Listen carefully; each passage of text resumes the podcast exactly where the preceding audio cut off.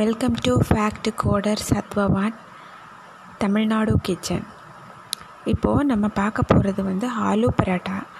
ஆலு பரோட்டா எப்படி பண்ணலாம்? அது ஈஸியாக எப்படி பண்ணலான்னு பார்க்கலாம்.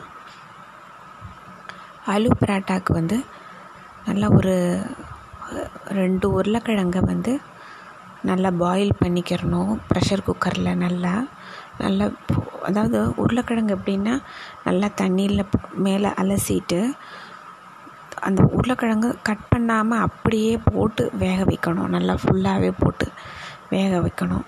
ஒரு ரெண்டு போட்டுக்கரலாம் தாராளமாக ஒரு ரெண்டு உருளைக்கிழங்கு போட்டுட்டு வேக வச்சிட்டணும். நல்லா வேகணும். ஒரு நாலு விஷ நாலு ப்ரெஷருக்காவது விடணும்.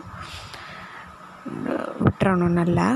அப்புறம் மாவு வந்து ஒரு ரெண்டு கப்பு கோதுமை மாவு எடுத்துக்கிறேங்க. கோதுமை மாவை எடுத்து அதில் உப்பு போட்டு கொஞ்சம் எண்ணெய் விட்டு ரெண்டு டீஸ்பூன் எண்ணெய் விட்டுட்டு அப்படியே நல்லா மாவோடு கலக்கி வச்சிடணும். அப்புறம் கொஞ்சம் தண்ணியை ஊற்றி மாவு கொஞ்சம் நல்லா கெட்டியாக சப்பாத்தி மாவுக்கு பிசைகிற மாதிரி பிசைஞ்சுக்கிறணும். அப்புறம் இதோட கொஞ்சம் நெய் விட்டுக்கிறணும். ஒரு டீஸ்பூன் விட்டுக்குங்க. அந்த எண்ணெய் போடுற டைமே வந்து மாவில் உப்பு எண்ணெய் நெய்யும் போட்டு ஒரு கலக்கு கலக்கிட்டு அப்புறமா தண்ணி ஊற்றி பிசைஞ்சு வச்சுருங்க. இப்போ உருளைக்கிழங்கு வெந்த உடனே அதை வச்சுட்டு உருளைக்கிழங்கு வச்சுட்டு அப்புறம் ஒரு கடாயில் வந்து ஃபஸ்ட்டு நல்லா பொடியாக சாப் பண்ண பச்சை மிளகா போடணும் நல்லா. அதை நல்லா ஃப்ரை ஆன விடுது உடனே அதில் வந்து வெங்காயம் குட்டி குட்டியாக நறுக்குன வெங்காயத்தை போடணும். அப்புறம் வெங்காயத்தை போட்டு அதுவும் நல்லா ஃப்ரை ஆனதுக்கப்புறம் அப்புறம் ஜிஞ்சர் கார்லிக்கை அதுவும் பொடி பொடியாக நறுக்கி அதையும் போட்டுருங்க அதில். போட்டுட்டு நல்லா ஃப்ரை பண்ணணும் அதை. ஃப்ரை பண்ணிகிட்டே இருக்கும்போது அதில் வந்து ஒரு டீஸ்பூன் கடலை மாவு போட்டு எண்ணெய் நல்லா இருக்கணும். அதில் ஒரு ரெண்டு மூணு டீஸ்பூன் எண்ணெய் இருக்கணும். அப்போ கடலை மாவு வந்து ஒரு ஒரு டீஸ்பூன் அதில் போட்டுட்டு அத்தோடு வந்து மஞ்சப்பொடி அப்புறம் கொஞ்சம் கரம் மசாலா அப்புறம் கொஞ்சம் அதாவது எப்படின்னா மஞ்சள் பொடி வந்து ஒரு கால் டீஸ்பூன் போட்டுட்டு கரம் மசாலாவும் ஒரு அரை டீஸ்பூன் போட்டுட்டு அப்புறம் மிளகா பொடி வந்து அது ஒரு கால் டீஸ்பூன் போட்டுட்டு ஆம்ச்சூர் பவுடர் இருந்ததுன்னா அது ஒரு அரை டீஸ்பூன் போடலாம். ஆம்ச்சூர் போ பவுடர் இருந்ததுன்னா அப்புறம் ஆம்ச்சூர் பவுடர் இல்லை அப்படின்னா கடைசியில் லைம் பிழிஞ்சு விட்டுக்கலாம். அதில் ஒரு ரெண்டு மூணு ரெண்டு டீஸ்பூன் அதில் கடைசியில் பிழிஞ்சு விட்டுக்கரலாம் உப்பு அப்புறம் பெருங்காயம் கொத்தமல்லி நல்ல பொடி பொடியாக நறுக்குனது இது எல்லாம் போட்டு போட்டுறணும். அப்புறம் இதோட வந்து நல்லா வதக்கி சுருளை கிளறி வச்சுட்டு அப்புறம் இதில் உருளைக்கிழங்கும் சேர்த்து நல்லா வதக்கி வச்சிடணும். பொடியாக மேஷ் பண்ணிவிட்டு அப்புறம் இது எல்லாமே சேர்ந்து நல்லா வதங்கி ஒரு செட்டாக வந்திருக்கும் நம்மளுக்கு. அதை எடுத்து அப்படியே வச்சு குட்டி குட்டியாக உருட்டி வச்சுக்கிறேங்க. அதாவது சின்ன எலும்புச்சம்பளை சைஸுன்னு இல்லை. அதாவது நெல்லிக்காய் சைஸில் இருக்கணும். இந்த ஆலு மசாலா ஒன்று ஒன்றும் சின்னதாக நெல்லிக்காய் சைஸுக்கு உருட்டி உருட்டி வச்சுக்கிறேங்க. அதே போல் அந்த மாவையும் போர்ஷனாக பிரிச்சுக்கிறோங்க போர்ஷன்ஸ் போர்ஷன்ஸாக பிரித்து ஒரே அளவில் மாவை வச்சுக்கோங்க. இப்போ அந்த மாவை வந்து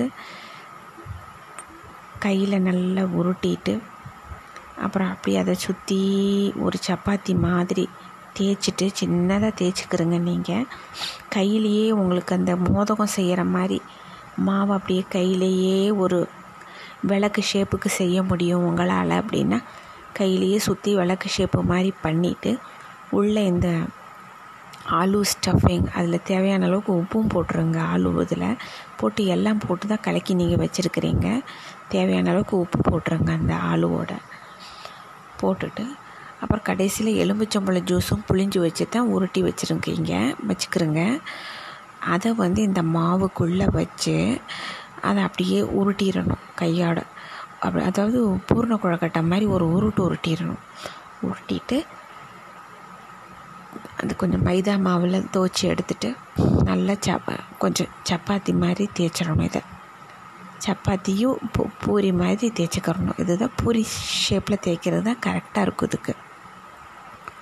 இது மாதிரி எல்லாமே தேய்ச்சிட்டு உப்பு மட்டும் கரெக்டாக தேவையான அளவுக்கு உருளைக்கிழங்குல அதை போட்டுட்டு கடைசியில் தான் எலும்புச்சம்பளம் விட்டு ஒரு பரட்டு பரட்டி எடுத்து அப்புறம் தான் உருட்டணும். அதை மட்டும் மறந்துடாதீங்க. அப்புறம் பராட்டா வந்து சப்பாத்தி கல் சூடானோன்னு போடும்போது ஃபஸ்ட்டு போட்டோன்னே இந்த பக்கம் கீ லைட்டாக அப்ளை பண்ணுங்கள் இல்லாட்டி எண்ணெய் ஊற்றுங்க அப்புறம் பெரட்டி விட்டுட்டு திருப்பி எண்ணெயோ நெய்யோ விட்டுட்டு அப்படி நல்லா போட்டு எடுத்துட்டா ரொம்ப க்ரன்ச்சியாக அந்த பராட்டா வரும். ரொம்ப நல்லா க்ரன்ச்சியாக வரும். அதாவது லைட்டாக ரெட்டிஷ் மேலாப்பில் ஃபார்மேஷன் ஆகணும் ரெண்டு சைடுமே இந்த பராட்டா போடும்போது நடுவில் நடுவில் நல்லா கரண்டி வச்சு வச்சு அமுத்தி விடணும். அப்போ தான் உள்ளே நல்லா வேகும். மேலே நல்லா கீயை அப்ளை பண்ணிடுங்க இதில் வந்து ஒரு வித்தியாசம் என்னென்னா நம்ம வந்து மற்றவங்க ம மற்ற நார்மல் இது மாதிரி இல்லாமல் இதில் கடலை மாவு ஒரு ஒரு டீஸ்பூன் சேர்த்துருக்குறோம். அம்ச்சூர் போடுறதுக்கு பதிலாக லயம் சேர்த்துக்கலாம் இதில். உப்பு கரெக்டாக சேர்த்துக்கோங்க. பெருங்காயம் சேர்க்கணும். இதெல்லாம் மறந்துடாமல் அந்த ஆலு மசாலாவோடு சேர்த்துக்கோங்க. அப்புறம் வெங்காயம் பொடி பொடியாக சாப் பண்ணது. எல்லாமே நல்லா ஃப்ரை நல்ல எண்ணெயில் வதக்கிடணும். வதக்கிட்டு தான் இதை செய்யணும். பராட்டாவும் நல்லா க்ரன்ச்சியாக நல்லா வரும். இதுக்கு சைட் டிஷ்ஷாக கேர்டு வச்சுக்கரலாம் அப்படி இல்லாட்டி பட்டர் வச்சுக்கரலாம் சில பிக்கிள் வச்சுக்கலாம்.